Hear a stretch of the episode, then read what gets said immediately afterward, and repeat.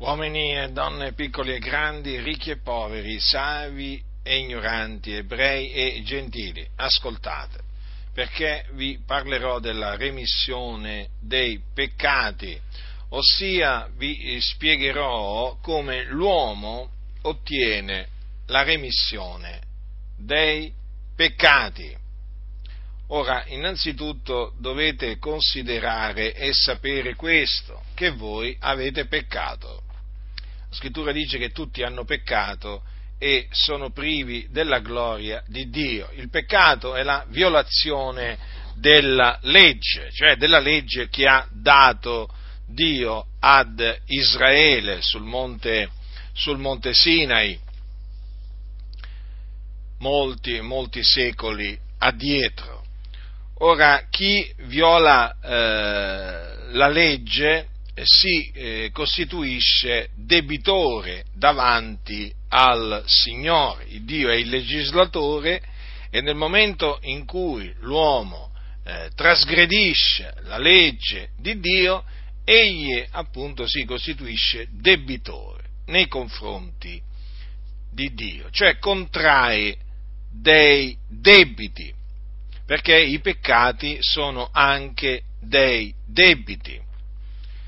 Ora, l'uomo dunque è gravato agli occhi del Signore da questi debiti che costituiscono un peso enorme, schiacciante per la coscienza dell'uomo, nonché una eh, contaminazione perché appunto la coscienza è contaminata da questi, da questi peccati eh, di cui appunto si rende colpevole l'uomo.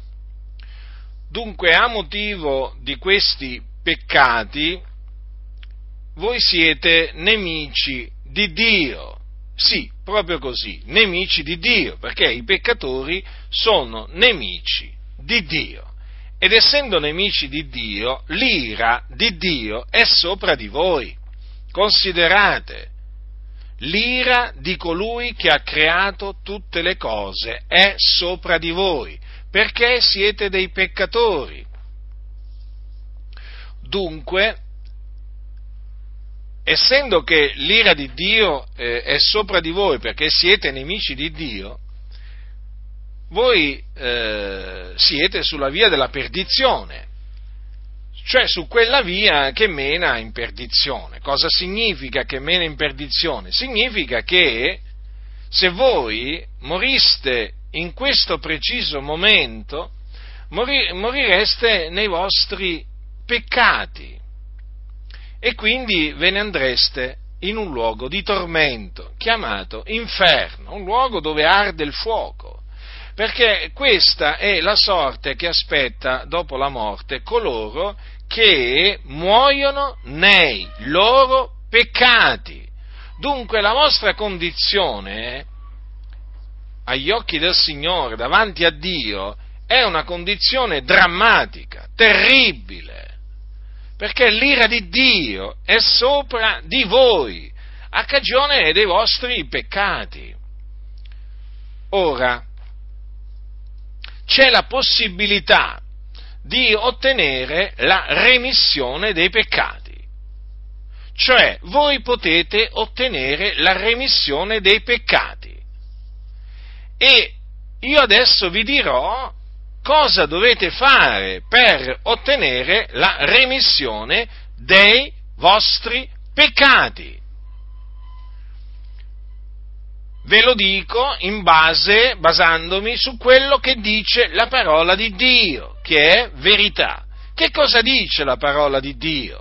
Dice quanto segue, questo è scritto nel libro degli Atti degli Apostoli al capitolo 10, al versetto 43. È l'Apostolo Pietro che ha detto queste parole a casa del centurione Cornelio, dove c'erano ad ascoltare la sua parola Cornelio e anche quelli di casa sua. Le parole di Pietro sono queste. Di lui, cioè di Gesù Cristo, attestano tutti i profeti che chiunque crede in lui riceve la remissione dei peccati mediante il suo nome. Dunque sappiate questo, voi che siete sotto il peccato, con l'ira di Dio sopra di voi, che c'è solamente questa maniera per ottenere la remissione dei peccati, cioè la fede nel Signore Gesù Cristo. Cioè, per ottenere la remissione dei vostri peccati dovete credere in Gesù Cristo. Cosa significa eh, dovete credere in Gesù Cristo? Dovete credere che Gesù di Nazareth è il Cristo di Dio, che nella pienezza dei tempi è morto sulla croce per i nostri peccati, secondo le scritture che fu seppellito e che il terzo giorno risuscitò dai morti, sempre secondo le scritture. E dopo essere risuscitato dai morti, apparve ai suoi discepoli, facendosi vedere per diversi giorni, mangiando con loro, parlando con loro, facendosi anche toccare. Quindi dimostrando loro che egli era veramente risuscitato.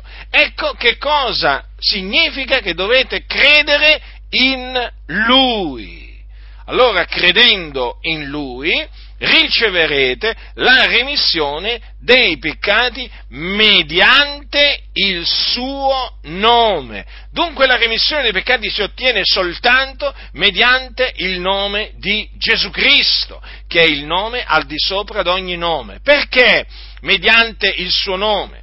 Perché Gesù Cristo è il figlio di Dio che ha sparso il suo prezioso sangue sulla croce proprio per questo, per la remissione dei nostri peccati, perché senza spargimento di sangue non c'è remissione. Infatti, sotto la legge Dio aveva ordinato agli ebrei o israeliti di offrire dei sacrifici per il peccato e eh, mediante il sangue di quegli animali che veniva sparso eh, anno dopo anno, veniva compiuta l'espiazione dei peccati di coloro appunto che avevano peccato. Questa era la maniera che Dio aveva stabilito per gli ebrei eh,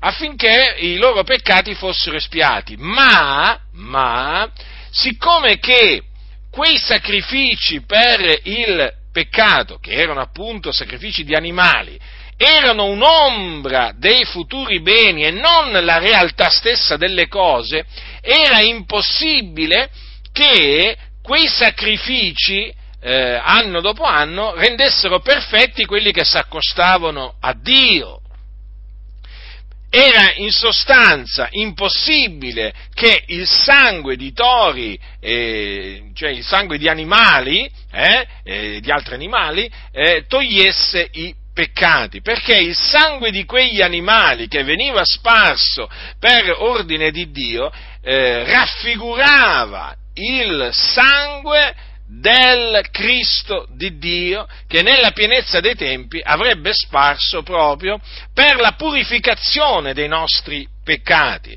perché mentre quel sangue non poteva togliere i peccati di coloro che offrivano eh, quei sacrifici, il sangue di Gesù Cristo può togliere, cancellare, rimettere i peccati di coloro che credono in Lui. Ecco dunque l'eccellenza del sacrificio di Cristo, eh? la somma eccellenza rispetto appunto ai sacrifici di animali che venivano offerti sotto, sotto la legge. Dunque eh, Gesù Cristo l'agnello di Dio, ben preordinato prima della fondazione del mondo, sparse il suo sangue proprio per purificarci dai nostri peccati.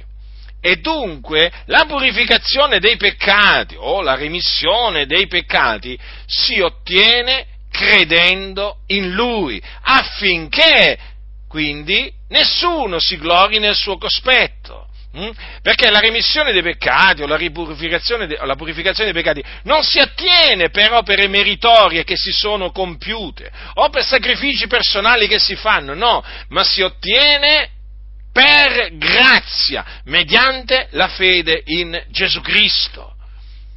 E dunque, quello che dovete fare per ottenere la remissione dei peccati è ravvedervi e credere nel Signore Gesù Cristo. Allora e solo allora riceverete la remissione dei peccati, vi sentirete finalmente purificati da tutti i vostri peccati che contaminano la vostra coscienza. Il sangue di Gesù, quindi, il sangue prezioso di Gesù, eh, quel sangue che egli sparse sulla croce eh, secoli e secoli addietro, è mediante quel sangue che eh, potete ottenere la purificazione da, eh, dei, vostri, dei vostri peccati. Non c'è un'altra maniera, lo ripeto, non c'è un'altra maniera. Per cui, se rifiuterete di credere nel Signore Gesù Cristo, i vostri peccati vi saranno ritenuti conserverete i vostri peccati, continueranno eh, a contaminare la vostra coscienza e quindi l'ira di Dio continuerà a restare sopra di voi. E quando morirete ve ne andrete all'inferno, perché è là che meritano di andare coloro che muoiono nei loro peccati.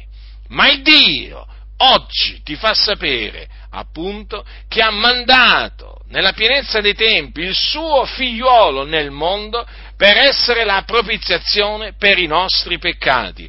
Egli dunque offrì il suo corpo, sparse il suo sangue prezioso affinché, mediante la fede nel suo nome, noi fossimo purificati dai nostri peccati. E quindi è per grazia che si ottiene la remissione dei peccati. Lo ripeto, per grazia. E se per grazia non è per opere. Quindi affrettatevi, ravvedetevi e credete nel Signore Gesù Cristo per ottenere da Lui, dal Signore, la remissione dei peccati e la vita eterna. E così appunto, oltre alla remissione dei peccati, otterrete la vita eterna e avrete la certezza che quando morirete ve ne andrete in paradiso nel regno dei cieli con il Signore.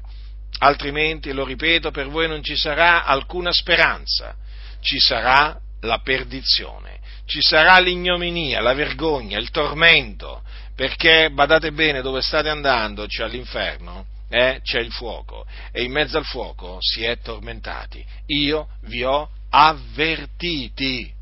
Chi ha orecchi da udire, oda.